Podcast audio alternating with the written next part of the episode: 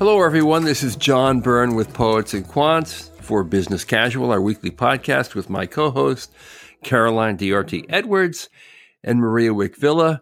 Caroline, of course, is the former director of admissions at INSEAD and a co founder of Fortuna Admissions, one of the leading MBA admissions consulting firms in the world. And Maria is the founder of Applicant Lab, which is a great software platform for people who want to do sort of self guided applications to the best schools. And Maria also does consulting as well. So we are five days away from the election. When this podcast goes live, it will be election day. And everyone is in a tizzy over what's going to happen you know, there's no way to predict with 100% certainty who's going to win and what implications the win might have for both the country and the world and for higher education. But obviously, things are looking pretty bad for the Trump reelection effort based on polls that show at this time he's 10 to 12 points behind nationally, much closer in some battleground states, of course.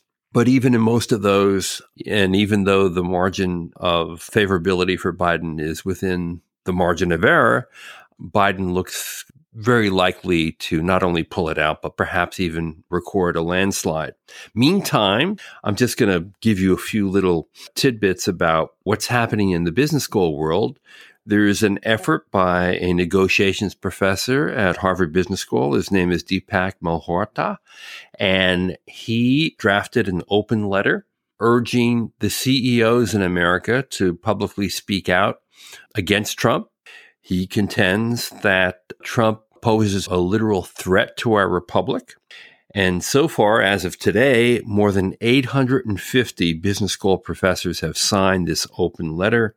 They include over 30 professors from Wharton, which of course is Trump's undergraduate alma mater. They include over 30 professors from Harvard Business School. There are two Nobel laureates, Alvin Roth and William Sharpe, on the list, as well as Wharton's Adam Grant and Amanda Duckworth, and Stanford's Jeffrey Pfeiffer, and Michigan's Michael Jensen, some of the most well known academics in the business school field. And there are dozens upon dozens and dozens of business schools represented with faculty who have signed the letter. Meantime, you know, we there was a poll of MBA students at Wharton, and more than 340 current students endorsed Joe Biden over Trump, which is pretty much a slap in the face for Trump, given the fact that he graduated from Wharton. We had done earlier a survey of MBA applicants and students, and we found overwhelming support for Trump's Democratic rival, with 73% saying they intend to vote for Biden and just 24% saying they support the reelection of Trump. For us, the more important point is, is not about who's ahead, who's behind. It's more about what are the implications for higher education. And as everyone knows, the United States and Europe, for that matter, are very dependent on international students.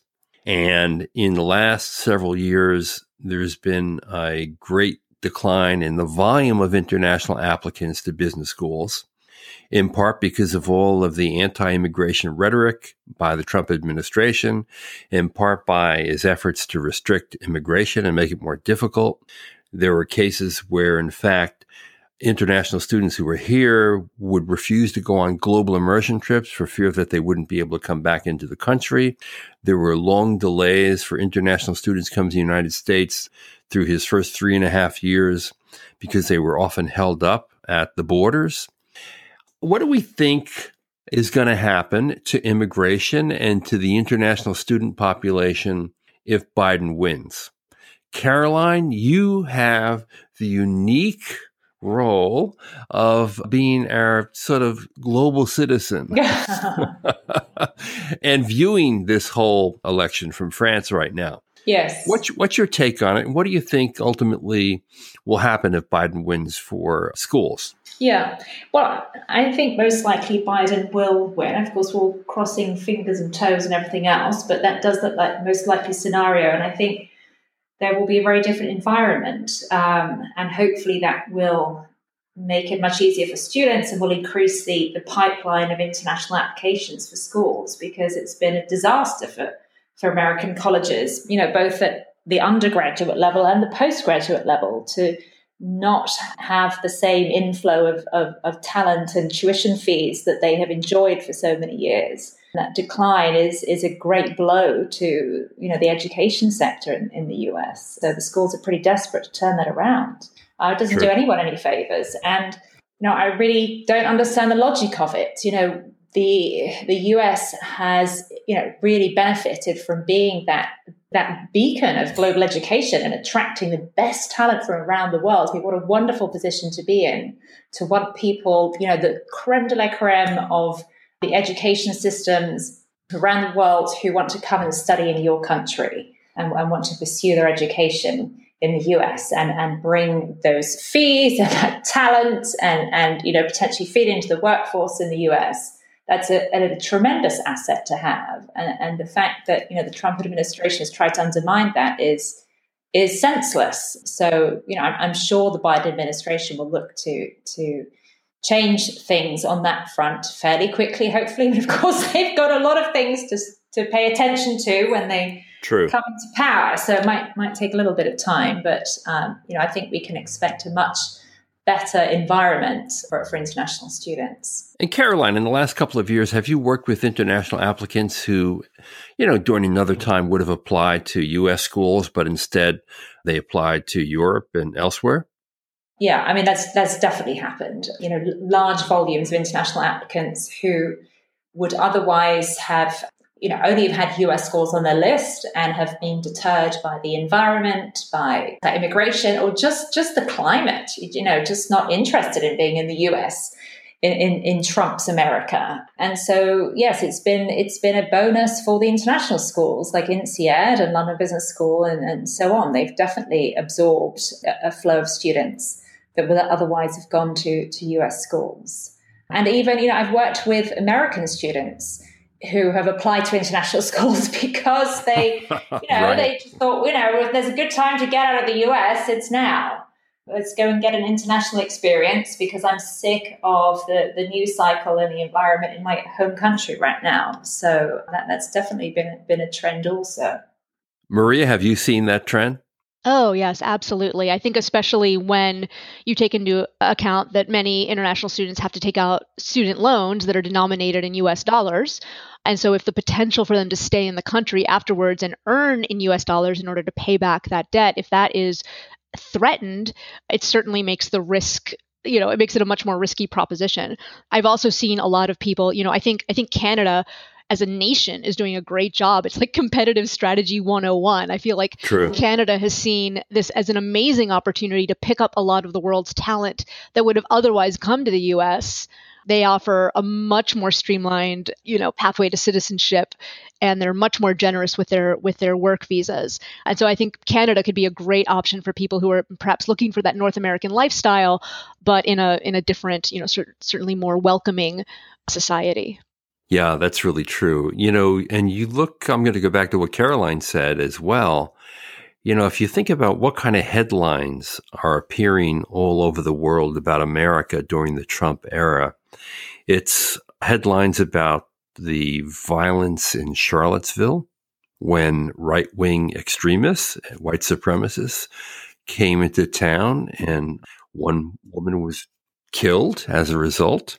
It's white men showing up in camouflage with guns at the state house in Michigan. It's really a, a terrifying view of the worst of America, which would scare off anybody, scaring many American citizens. But if you look at this from abroad, from someone who doesn't really understand the culture, doesn't understand that actually you know, most colleges and universities are in highly progressive areas. They're blue bubbles, if not in blue states. And that's really not what America is. But it's hard to shake those images and those stories that make you think you would never be welcome here as an international student. I'm sure both of you hear that as well.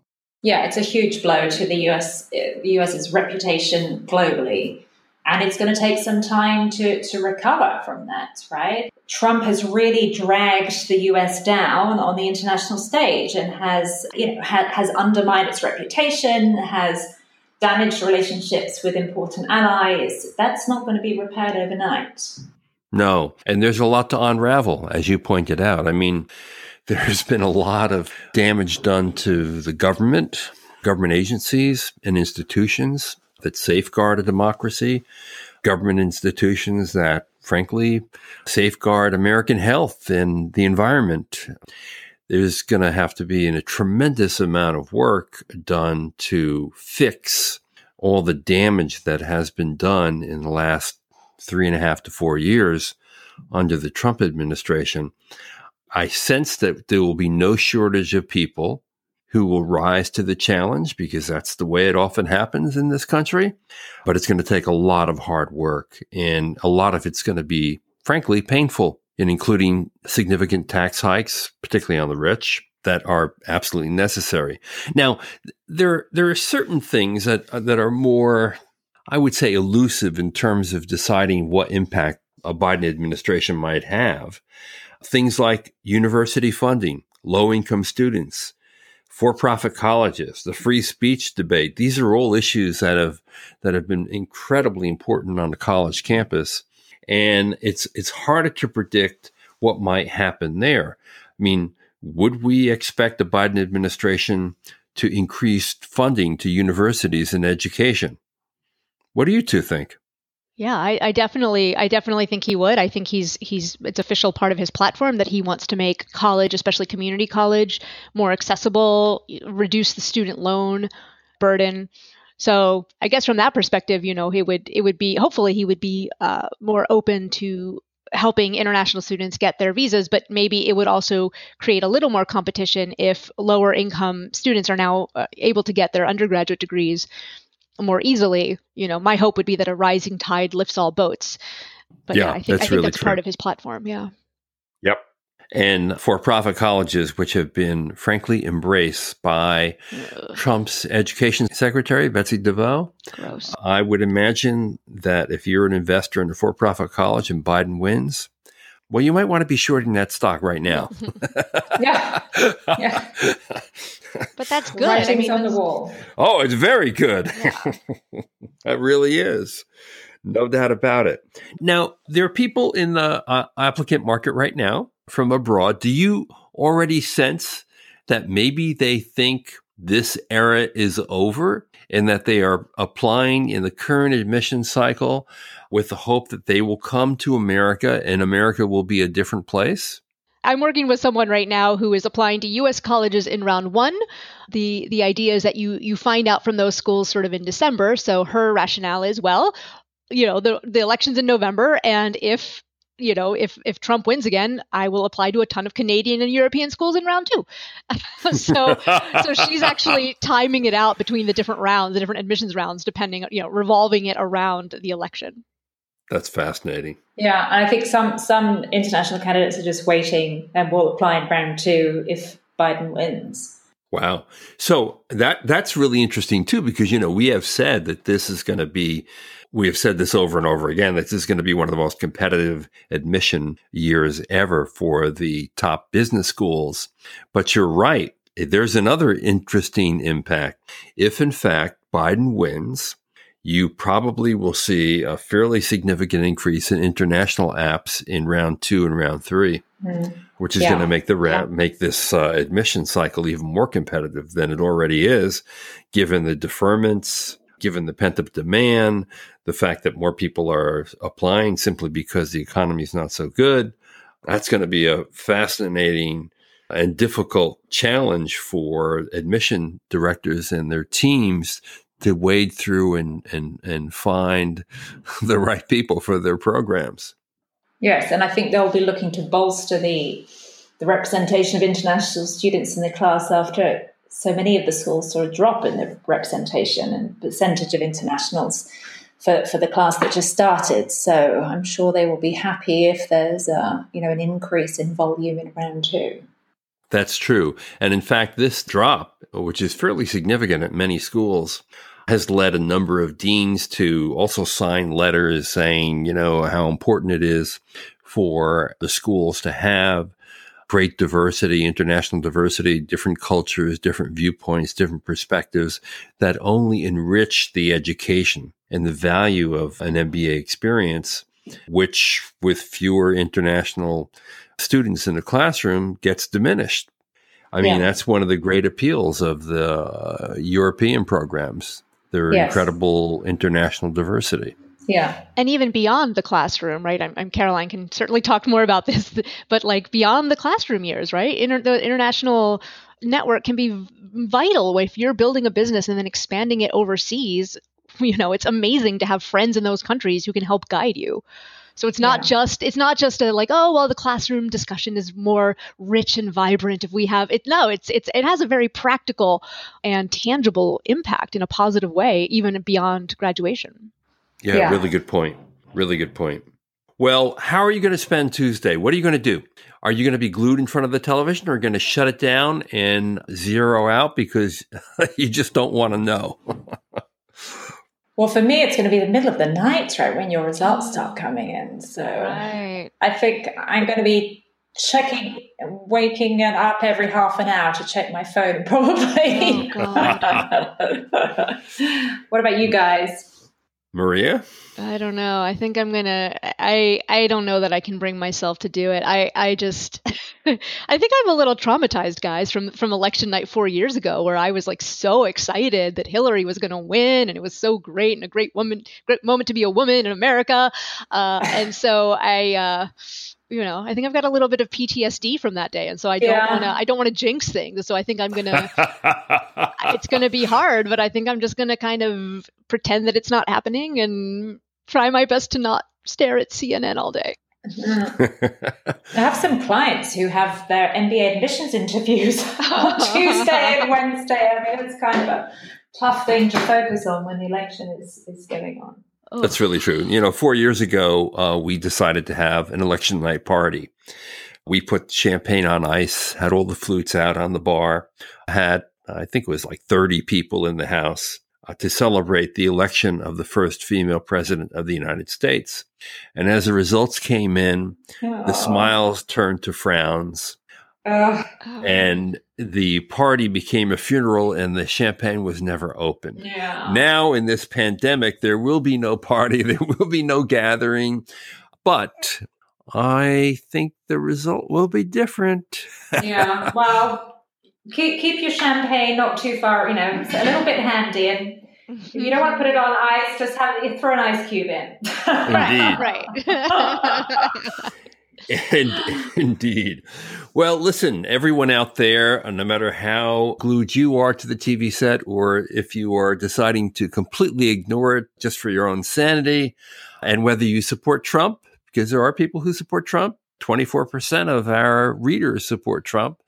And if you support Biden, I mean, I think the bottom line is a Biden election is much better for higher education in America, much better for even domestic students to be in class with more international students and to be exposed to different perspectives and cultures that you otherwise might not get, and to widen and, and deepen the network of people and friends that you'll have for a lifetime. Here's to a good election result Here's to a safe and healthy final election result. And here's to the next four years. Maria and Caroline, thank you. thank you. Here. All right. This is John Byrne with Poets and Quants. You've been listening to Business Casual.